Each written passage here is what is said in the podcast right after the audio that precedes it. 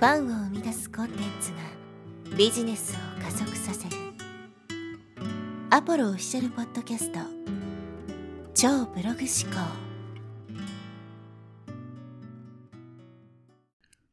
はい、えー、こんにちは、プロです。今日はですね、セカンドチャンネルを立ち上げましたという話をしていきます。まあ、今日のお話はですね、まあ、単なるアナウンスで、まあ、お知らせに過ぎないので、特にね、何かこう学びがあるとか気づきがあるとか、まあ、そういった内容の話ではないので、まあ、興味がない方はね、えー、まあ、聞かない方がいいかなと思うんですけど、まあ、つい先日ですね、このポッドキャストのセカンドチャンネルを立ち上げました。まあ、何の計画性もなくですね、こう勢いだけで立ち上げたんですけど、まあ、セカンドチャンネル、まあ、概要欄にリンク貼っておきます。ぜひそちらもね、フォローしてほしいと思うんですけど、パワーポッドキャストの作り方というチャンネルを立ち上げました。まあ、その流し目ス通りですね、ポッドキャストに関する情報発信をしていきます。このチャンネルでもですね、過去にポッドキャストにまつわるエピソードを何本かね、上げてきたんですけど、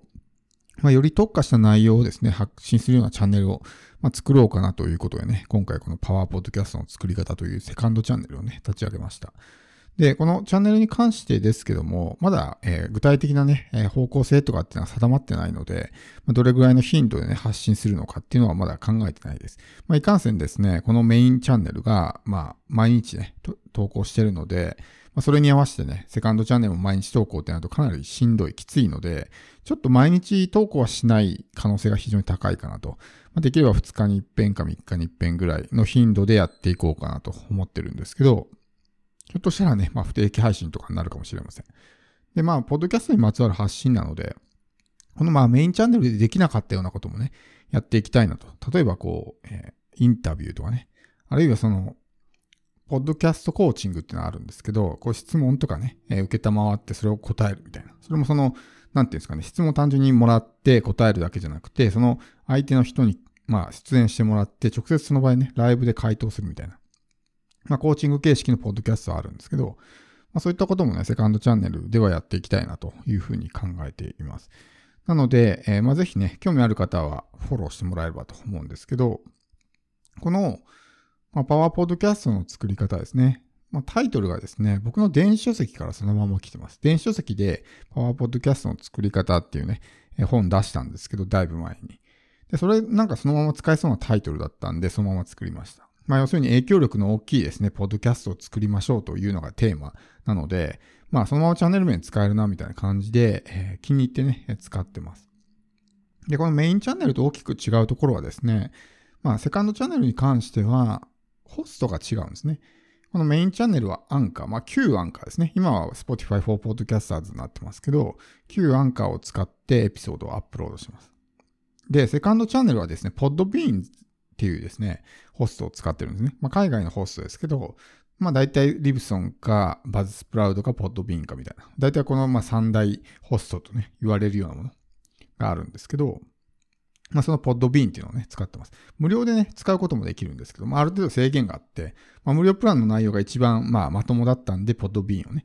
使ったんですけど、なんでこう、アンカー、まあ Spotify for Podcasters にしなかったかっていうと、まあアカウントの切り替えがめんどくさいっていうね、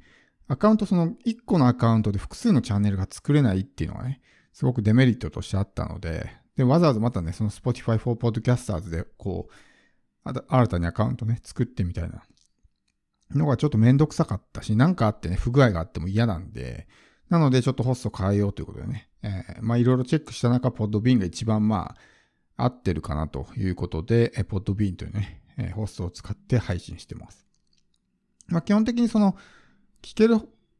ポッドキャストはですね、このメインチャンネルと変わらないので、まあ、Apple、Spotify、Google、Amazon ですね。まあ、このあたりプラス、まあ、ちょっとね、マイナーな感じのポッドキャストでも聞けるようにね、えー、まあ、すぐにはならないと思うんですけど、なっていくと思います。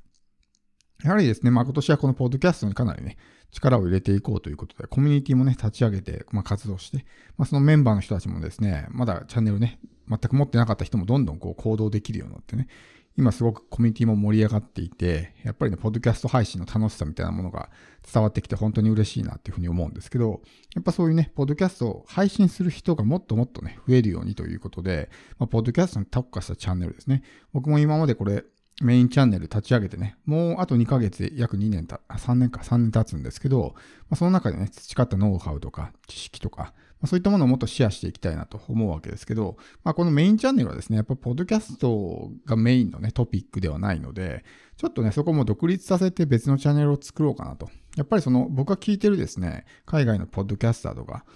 を見ても、やっぱり複数のチャンネルを持ってる人が多いんですね。パッド・フリンしかりとか、デイブ・ジャクソンしかりとかね。まあ、あのあたりはもう、特にデイブ・ジャクソンなんかもう2つどころの話じゃないので、もう複数のね、チャンネルを持ってるので、なので、やっぱりそういう複数のチャンネル持つってね、いいなと思って。例えばこれがブログとか、まあブログ僕今3つ持ってますけどね、ほぼ他の2つはもう休眠状態というかね、残ってるけどあんまり稼働してないみたいな状態で、YouTube とかもね、ありますけど、まあ YouTube とかブログをこれ以上増やせないと、もうさすがに作業のキャパがね、全く足りないんできついなと思ったんですけど、まあ、ポッドキャストぐらいであれば、そんなにこう、なんていうんですかね、まあ、作業にかかる時間も少ないし、僕の場合だと基本的に一発撮りして台本とかも作ってないですし、編集もほぼほぼしてない。まあ、軽くこう、 Audacity でね、編集は入れてますけど、それも本当にもう1、2分で終わるような編集なので、まあ、大した編集時間もいらないと。であれば、まあ、セカンドチャンネル立ち上げてもなんとかギリギリね、回せるかなと思ったので、まあ、このポッドキャストっていうものをよりですね、こういろんな人にこう広めて知ってもらって、その発信の面白さみたいなものをね、感じてもらえればと思って、このね、えー、セカンドチャンネルを立ち上げたという運びです。まあ、今年ね、本当にポッドキャスト業界でもかなり大きな動きがあって、やっぱりその YouTube がね、ポッドキャストを始めるみたいな話を出てきたんですけど、まあ、今後ね、そういう流れが出てくると、おそらくポッドキャストを始める人がね、バッと増えてくると思うんですよ。まあ、そのタイミングで、やっぱ僕はね、ポッドキャストの専門家とかね、エキスパートっていう認知をね、獲得するためにも、やっぱそういう複数チャンネルを持ってるっていうのは、こう、まあ、そういうとこところのね、アピールにもつながるんで、まあ、普通のこう、ただ1個チャンネルをね、やってる人よりも、やっぱ2つ持ってる人の方がより、まあ、その分野に詳しいみたいな感じには思ってもらえると思うんで、ま、もし、ポッドキャストの配信に興味ある人は、ぜひね、セカンドチャンネルね、フォローしてみてほしいと思います。まあ僕は基本的にそのポッドキャストだけじゃなくて、オーディオブックですね。まあ Amazon の Audible とか、あとまあ日本のプラットフォームだと audiobook.jp みたいなあるんですけど、まあ、そういったところでオーディオブックの販売もしているので、まあそのポッドキャストだけに限らず、音声コンテンツっていうのはね、かなりまあ長けているというか、得意ですしね、すごく相性がいいんで、まあそういう、なんていうんですかね、オーディオコンテンツ全般にまつわるような発信、ポッドキャストだけに限らずですね、まあ、有料版のオーディオブックのね、ノウハウとかコツとかね、そういう情報も発信していきたいなと思うので、まあ、本当に音声コンテンツってね、すごくいいんですよね。特にこう、なんていうんですかね、顔出ししたくない人とかはおすすめですよね。自分の顔出さなくていいけども、やっぱりその文字だけでね、情報発信するって結構きついですけど、でもせめてね、こう、音声とかであれば、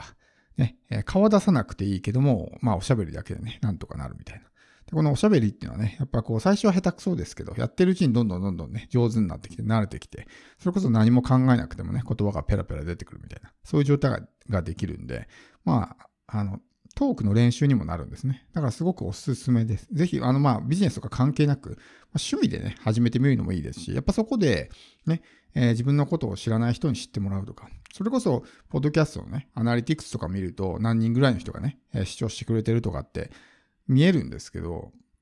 それが仮にですね、10人とか20人だったとしてもね、それはすごいことだと思うんですよ。自分の話をまあ10人とか20人の人が聞いてくれてるって思ったらすごいことじゃないですか。